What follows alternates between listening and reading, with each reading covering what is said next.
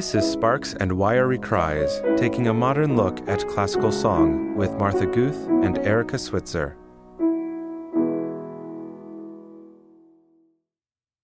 Welcome to Sparks and Wiry Cries. We're your hosts, Martha Guth and Erica Switzer.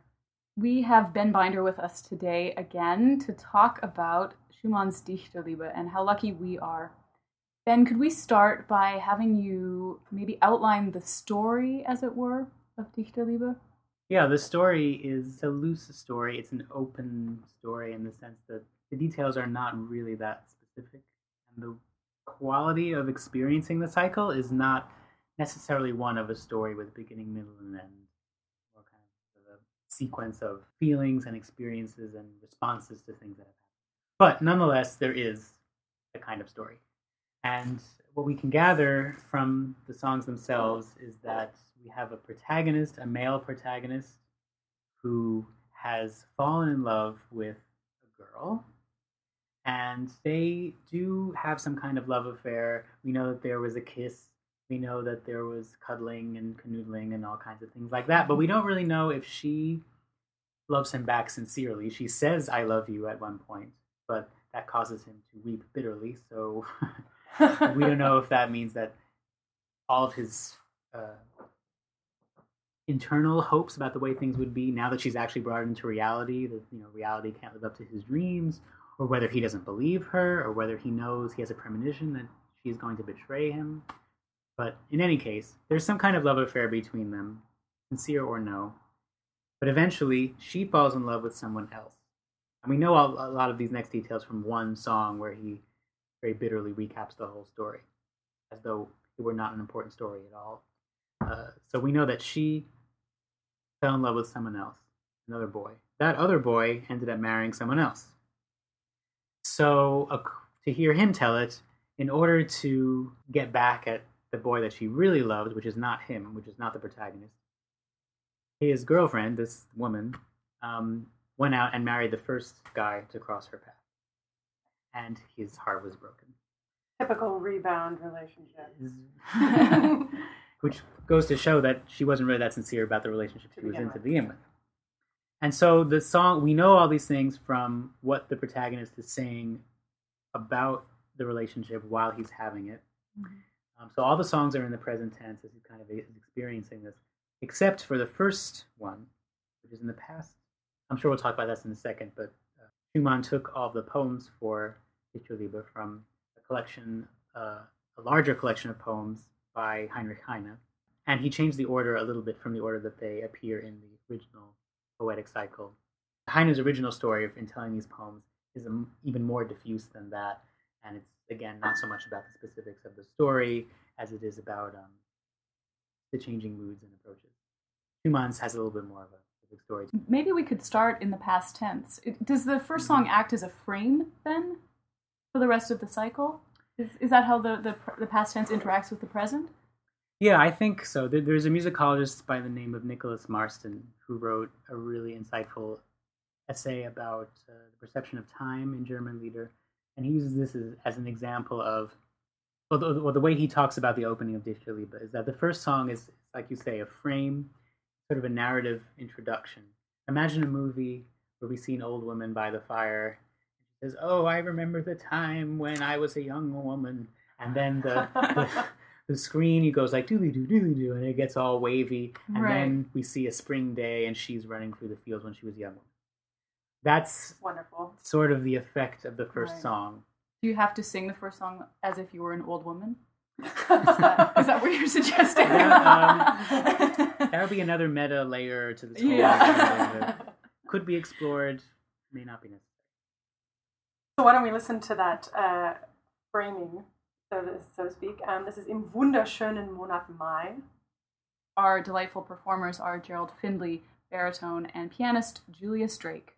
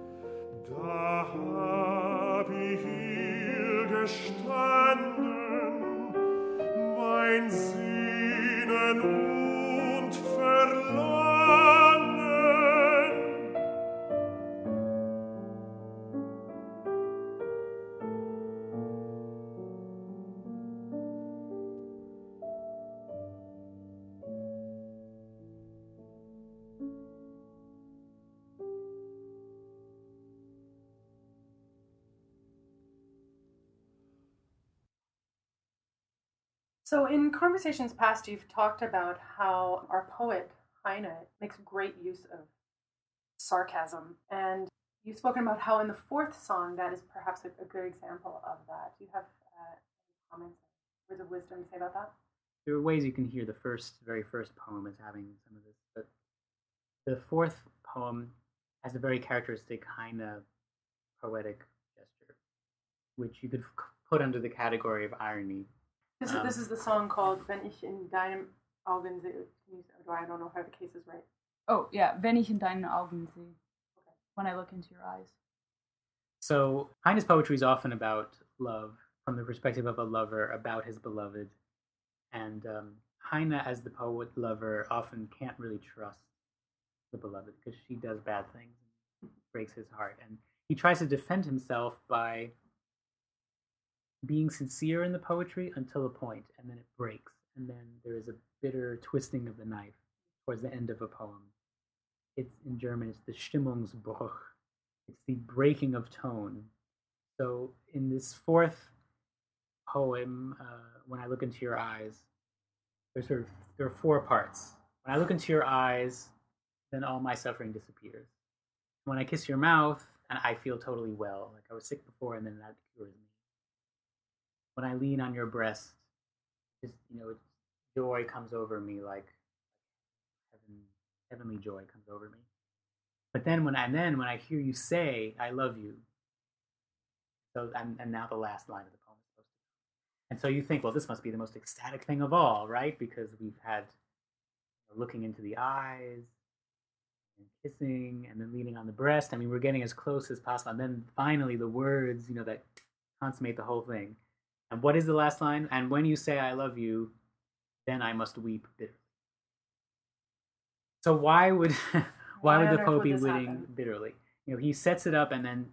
Now this this could be kind of a self pitying, pathetic gesture on the part of the poet. You know, then when we say "I love you," I weep bitterly because I know I'm not worthy of you, or because um, you know now we have nothing left. You know, we- Sounds like Frauenliebe. to hope Right. for, right? We, we we've achieved everything that we could possibly achieve. Or, but it could also be, you know, she finally says it, and he turns the tables on her by weeping. Oh, bitterly. wow. Oh. Now, this there are some poems where it's a lot more obvious that he's turning the tables and really, like I said, you know, twisting the knife, trying to hurt her.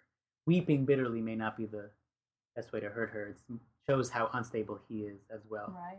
But the main point is that there's this turn in the poem where we expect something very good and we get something very bad. So my question then for you is if if uh, if Heine does this very specifically, and this is not this is a more common occurrence, um, did Schumann get that? I think I think it's pretty clear that Schumann got it. Yeah. What he did with it in the music, I think, is more complex than whether he simply replicated what Heine did or not. Right. Um, we know from Schumann's diaries that he was reading Heine and was aware of his whole poetic outlook when he was a young guy, when he was in his late teens, early 20s. He met Heine and said, you know, there's a there's a sardonic smile that plays about the poet's lips because he met him on this Mm, trip that he took to Italy and so on, and he wrote about it. So this is, you know, on his mind. He knows what Heine is all about. And he set many of Heine's poems. He was a very sensitive reader. Schumann was just as much a writer as a composer. So, so I, I think you know a lot of people say, well, Schumann didn't get the irony Mhm. because in this song, for example, he clearly understands all the different images in the poem. There's this sense of intensification from the, the first three of the scenes, and then the fourth scene when she says, "I love you." The music's very beautiful. Um, the music seems to slow down. There's a diminished seventh chord that adds this element of tension when she said, and when when you say "I love you" and we we're waiting for something, we expect the music then to become, you know, or, you know, something very negative when you know, and then I must weep bitterly and should go down into the deep register of the piano and be very dark. Instead, it sort of continues in the major key. It has a beautiful postlude that ensues. It's almost a release, the crying in the music. I mean, it doesn't Mhm. create further tension. Yeah, it, seems to resolve that last image of when you say "I love you," I must weep bitterly. Now, in the in in the setting, the word bitterly, Yeah. and that's really where the turn happens. So muss ich weinen bitterly. Mhm. I mean, that word sounds like what it means, bitter. Yeah. And the B, Schumann sets on the note B, which is a coincidence, um, with an accent on an offbeat. So really, so again, he heard it. He knew this was the turn of the poem. Yeah. But for him, we, I mean, A natural progression? well, I mean, you know, we, we don't know what Schumann was thinking. I, I don't like saying, well, clearly Schumann, by setting it, meant this, he meant this. I think what I think the music seems to suggest, which we could fictively imagine that Schumann, in quotes, you know, intended. Sometimes you can weep for joy, right? And uh, I, I just performed this piece uh, last month. The singer I was working with, Troy Cook, had a brilliant suggestion which I'd never thought of before, which is that the chords in this postlude, which echo the main rhythmic motif of the song.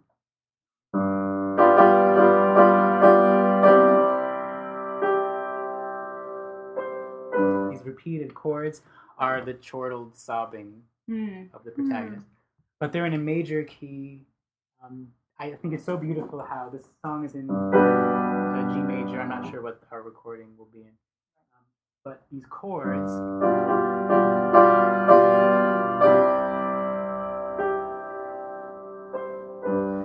Are all built on this a G major chord, with a seventh added to make them dissonant to resolve somewhere else first. The subdominant, if you're taking notes at home. Um, Which I'm sure all of you are. but the, but the, the main feeling here is that the song is over, and yet the song wants to go further, Yeah. and it tries to go further, and then it pulls back and doesn't. So there's this her surge of emotion that sinks back to where where where it ended. Um, the rhythmic quality of sobbing, I think Schumann was capturing the pain as well as the joy that's all happening in one moment. The sense of she does love me, but it's not going to last forever because no love can last forever. well, why don't we have a listen to Julius Drake and Joe Finley and their interpretation of song number four?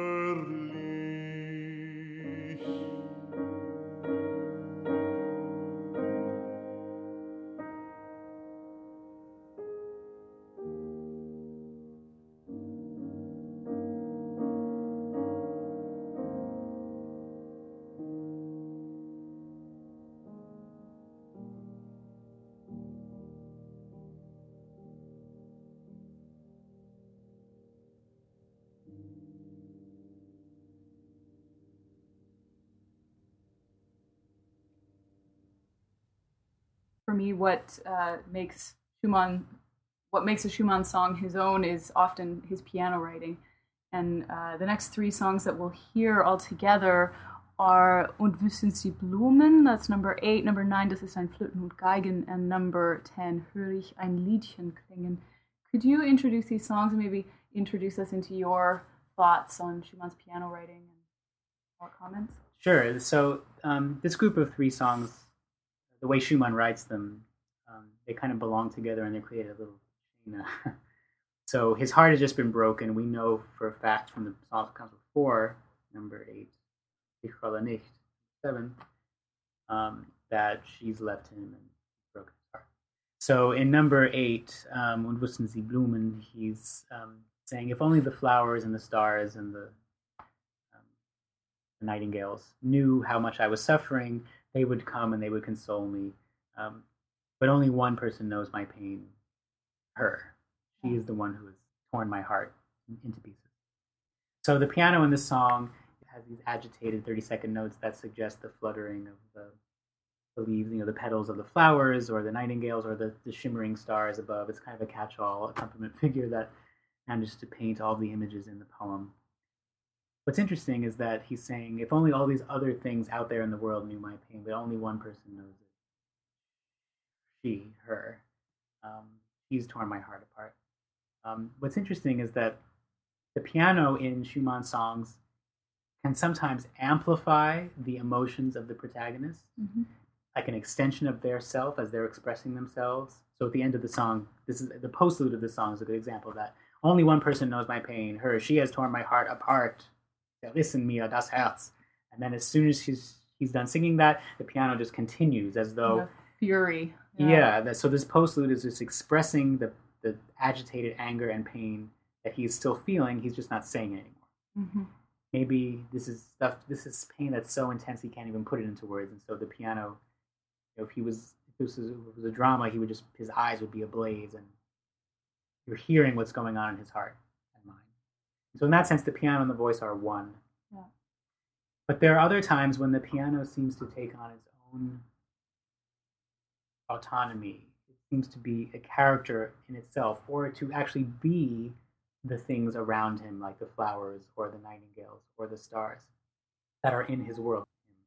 So, number, song number nine is a good example of this. Uh, the piano is playing a waltz, sort of turning waltz with constant 16th notes, sort of dizzying waltz. And it's dizzying because he is now finds himself, he finds himself outside the wedding celebration of his sweetheart who's getting married to that guy. And um, uh, his vocal line is kind of awkward because he's he's really just sort of talking on top of this waltz because he's listening Almost to it. screaming sometimes. It Yeah. seems like. Yeah. getting yeah. a very high, very angular um, intervals. And uh, we know from the manuscripts, uh, there was a really important study done in the Uh-huh. 70s by Rufus Hallmark that's very important for all Schumann lovers to check that out. We know that Schumann tended to write the melody line of these songs, all the songs first, Really? and then bring the piano Wow. accompaniment to it after, which seems odd considering Yeah. how important the piano Yeah. is. Yeah. But it also shows how Schumann thought of the song as a kind of lyric conception in itself, and then heard the piano, put it into a context of piano music. That there could be this tension between piano music that supports the protagonist and piano music that is something of separate. itself. Yeah. This song, however, number nine, is, is an exception, where he wrote the piano music first, and then Yeah. put the singer into that world Yeah. of the waltz of the of the wedding party. Um, and that partially explains the awkwardness of the vocal line. Well, it kind of explains the feeling of playing the song too, from the pianist's Mm-hmm. perspective. I mean, you you feel like you have to demand more autonomy when you play that song than the other ones. You can't listen in the same way to the singer that you in, in, in that song than in say the first song of the cycle, where you have a lot of flexibility and you can shape yourself to the poetry. In in number nine, it's like you just have to play that rhythm until it's done, and you hope that it all works out. You and know, you all end up at the same place. yeah, Yeah. Well, the responsibility is not so much on you, I think, as the pianist, Yeah. as it is on the singer, because the singer Yeah. is the one who's in that, who's standing outside of the party. right. So you're the party. You're Yeah, am. supposed to listen. Right, you are the party. I think you're the party all the time, though, Erica. so, um, connecting these songs, the end of number eight, the postlude that we talked about, that figure um, kind of goes like. Um, that music is transformed into the basic uh, tune that Erica that you would be playing in Yeah. song number nine as the accompaniment to what he's saying about being outside the wedding party. Then we have song number ten. Now the wedding party's over, but he's still hearing music. He suddenly hears, whether his, in his imagination, a hallucination, or in reality, maybe Tune Smith is walking by, or you know, who knows what. But he hears the old song, the little song that his beloved used to sing. And when he hears it, his heart is full of pain, and he feels that he needs to go to the highest mountaintop and let all of his sorrow out in a flood Mm. of tears. Mm. The piano starts out with an introduction where we hear this tune that he then sings, and then we hear it again in the piano part. And so the piano here represents the tune that he's hearing. And Schumann gives us this sort of echo chamber texture in the piano part to suggest that it's not simply that the piano is playing the tune, but the way that Schumann writes the tune in the piano part gives it that feeling of something heard in the distance, something that is sort of objectively there. It's almost not it's not music in the sense that it's not part of this It's piano. disembodied somehow. Yeah, that it's um. So the, my left hand notes these are the downbeats. The melody is always set off from the downbeat.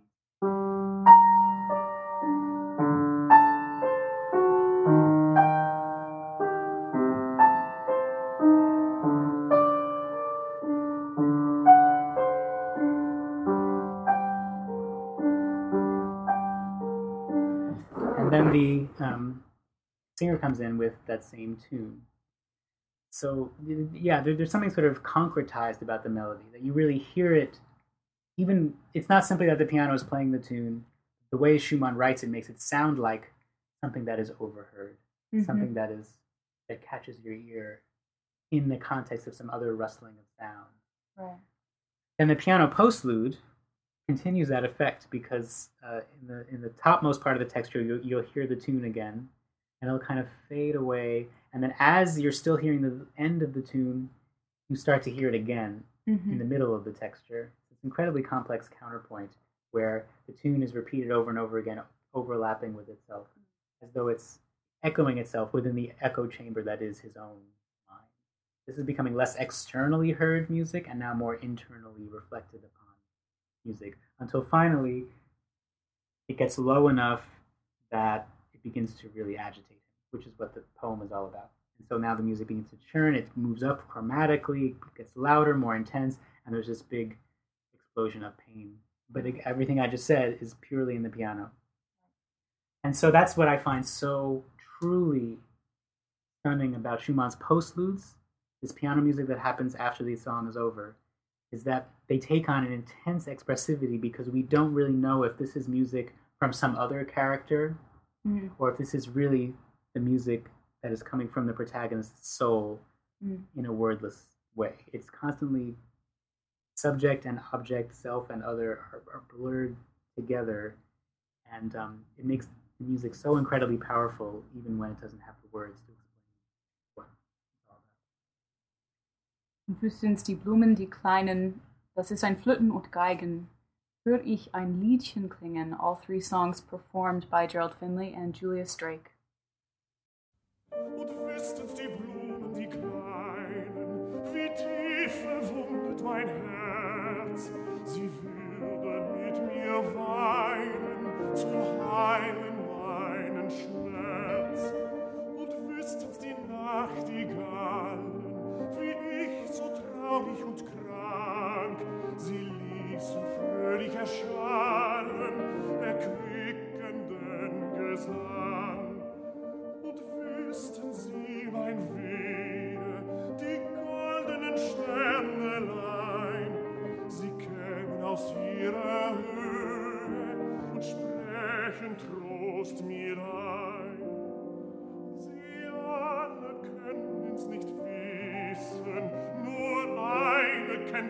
keinen Schmerz.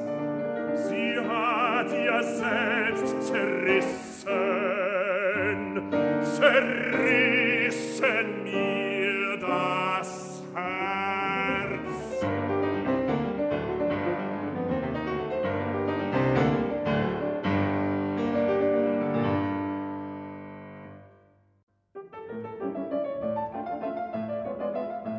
das ist ein Flöten und Geigen, Trompeten schmettert ein, Trompeten schmettert ein.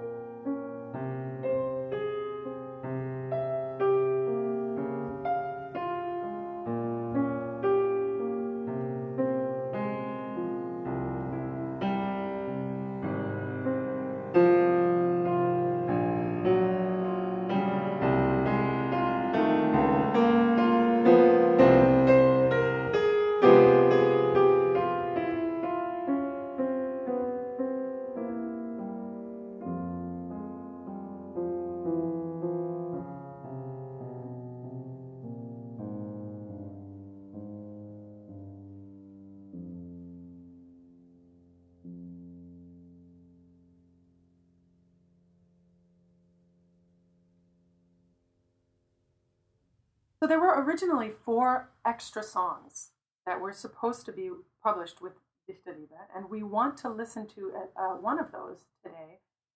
Let's talk about Es leuchtet meine Liebe. Es leuchtet meine Liebe, uh, my love shines in its splendor. This was one of the four songs that Schumann had originally intended to be part of Dichterliebe before it was even called Dichterliebe. It was called 20 songs.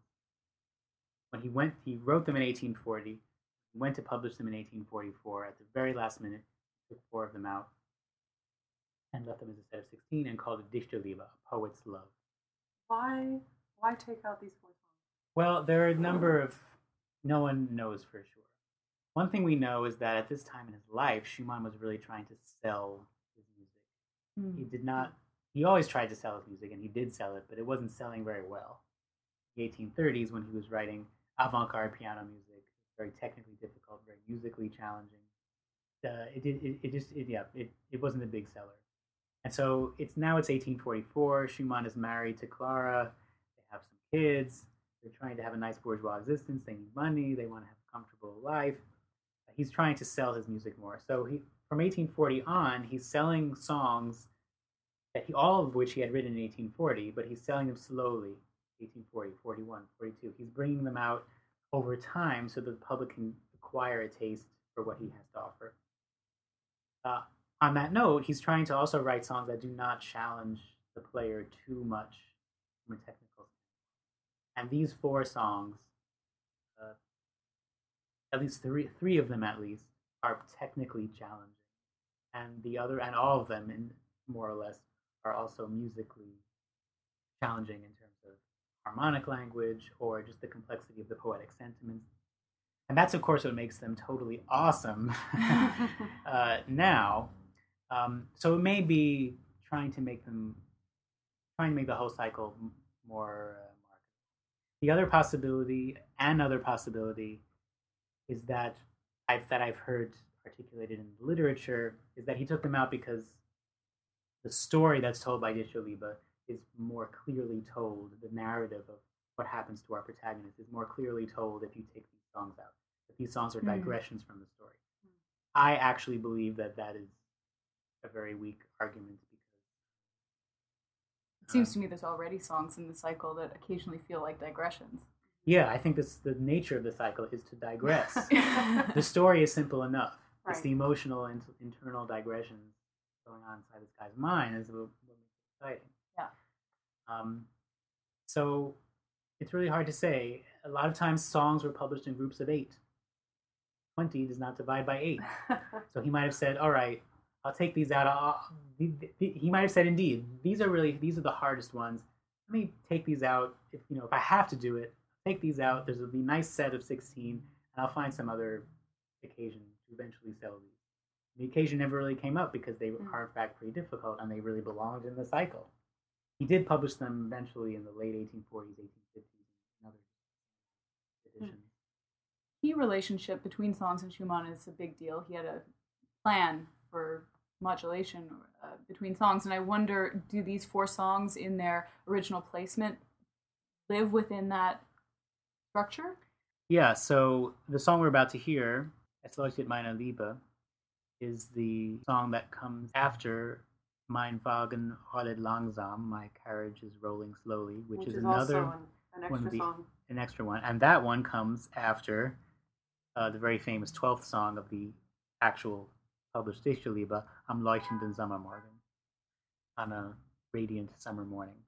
So, um, Am, Am leuchtenden Sommermorgen, uh, that song is in B flat major. The song that would, would should have come next, Mein Wagen rollet langsam, that's in B flat major. Then we go to the relative minor for the song we're going to hear now, Mhm. Es leuchtet meine Liebe. It's that song is in G minor, uh, and, and it ends on a high D, Mm-hmm. so the third of the chord in B flat major, and then that D goes up to an E flat because the next song is an E flat minor, the one that he actually. So they do move. They're closely related from one to another. And for Yeah. somebody listening who is not perhaps aware of key relationships, what does that do for the listener? You know, some people have made a lot of fuss about how one song leads into another, as suggesting that songs truly do belong together in a very narrative sense, Mhm. one leading directly into another. It's impossible to sing them on their own. Right.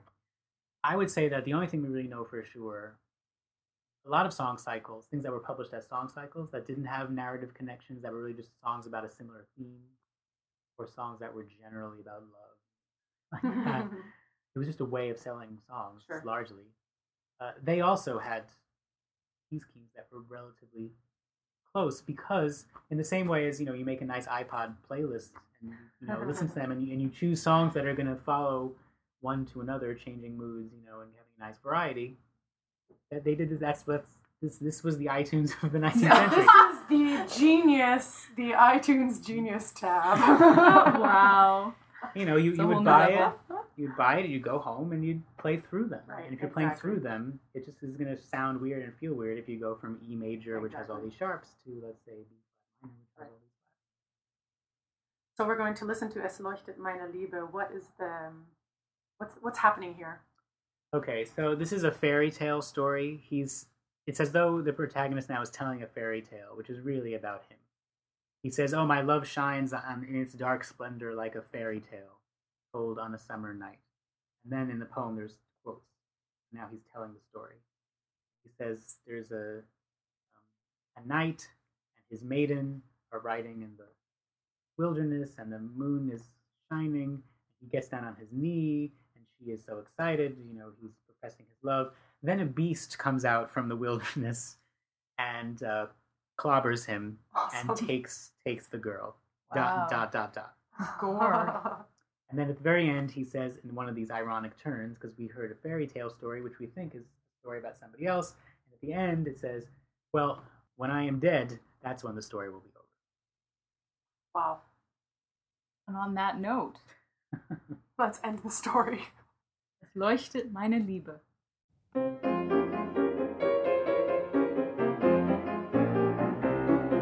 Es leuchtet meine Liebe in ihrer dunklen Pracht, wie Märchen traurig und trübe, erzählt in der Sommernacht. Im Zaubergarten wallen zwei Blumen stumm allein. Es singen die Nachtigallen, es flimmert der Mondenschein. Die Jungfrau steht still wie ein Bildnis, der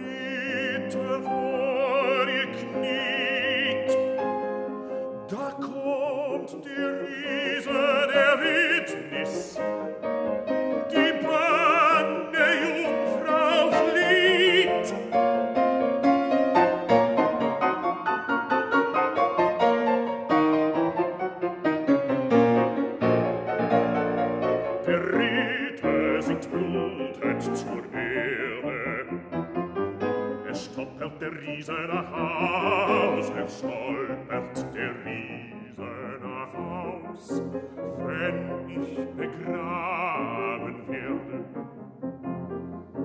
Dann ist das Märchen aus.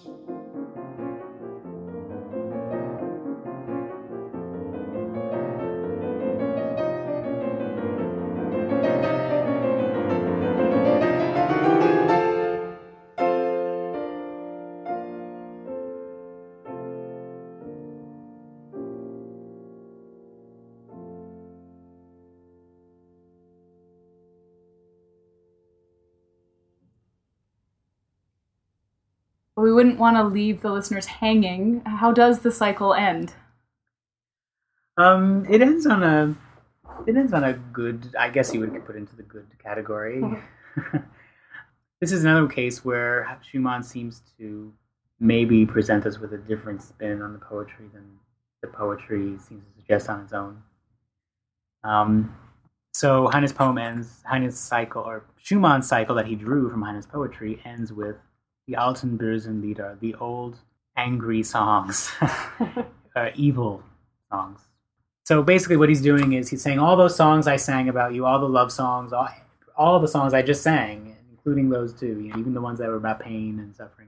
I'm going to put them all into a coffin. I'm going to sink that coffin into the sea and bury them.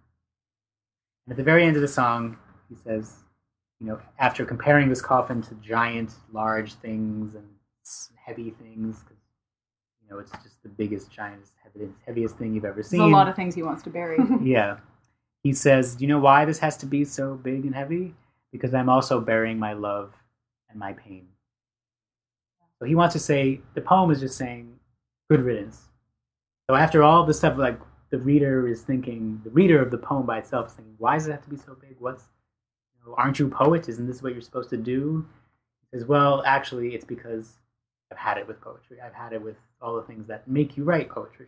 Hmm. And there's a very abrupt ending. And Schumann's song does not end abruptly at all. Mm-mm.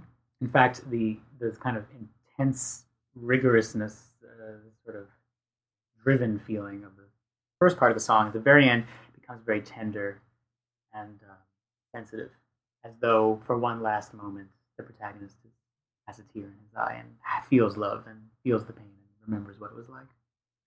And this idea of memory is important because postlude of the song, which is quite long, begins with the same music that we heard in the postlude of a previous song, uh, Am leuchtenden Sommermorgen, which we mentioned briefly before, the radiant summer morning.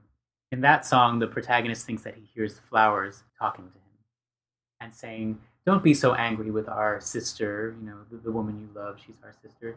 Don't be so angry with her. You know, try to enjoy life. Smell the flowers. And then we hear this long postlude that seems to represent their voice, consoling him, being tender to him. And so, again, in this painful moment, we seem to hear the flowers speaking to him. But at the very end, the music branches off, and Schumann keeps improvising and extending that flower music until it's not really flower music anymore. It's just this extemporaneous piano meditation all by itself. And people have wondered what this postlude means for a long time. Is, is it the voice of the flower? Is it his, is it his inner voice? Because it ends on a D flat or a C sharp, which is also the very first note of the cycle. Is it the mean? Does it mean that we have entered a, a loop? Will he fall in love again and have the same story befall him again? I think because of what we know about Schumann, that this isn't this is a case where Schumann's autobiographical tendencies come to the fore, and that to me, uh, what what the postlude signifies is Schumann himself sitting at the piano and improvising. This was something that he loved to do from when he was a young man. He was famous for it, even though he had his stiff third finger and he couldn't really play as a concert pianist. He was, you know, he could still sit and follow his imagination. And that's how he composed his piano music at the piano, improvising different connections. We also know that in 1840 he got married to Clara who he had been separated from for four years and had this painful courtship where they couldn't be together because of the protests of her father. So they went through a lot of, he went through a lot of joy and love with Clara, but also a lot of pain and insecurity and suffering.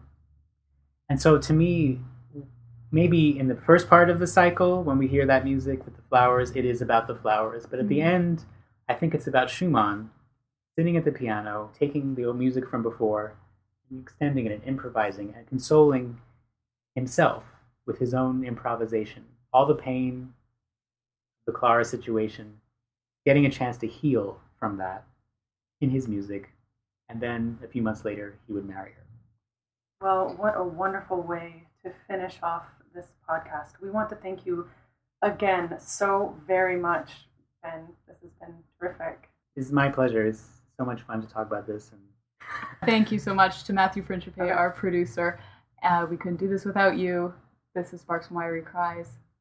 I'm Erica Switzer. I'm Martha Guth, and this is the last song of Schumann's Dichterliebe.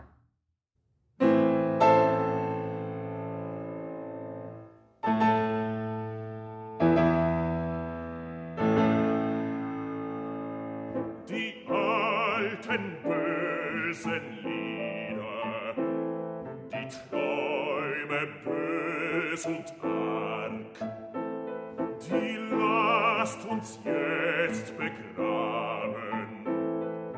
Holt einen großen Sarg, hinein leg ich gar manches, doch sag ich noch nicht was. Der Sarg muss sein noch größer wie's Heidelberger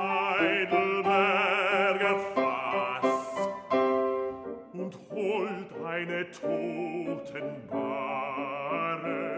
und Bretter fest und dick. Auch muss sie sein noch länger, als wie zu Mainz die Brück.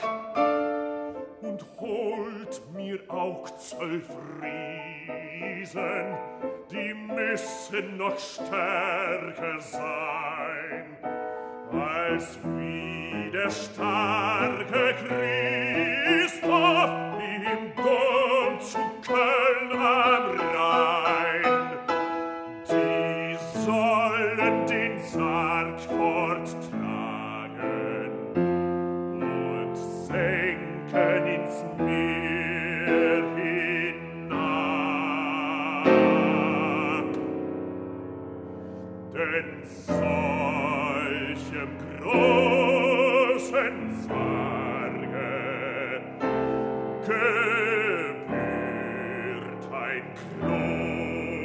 ses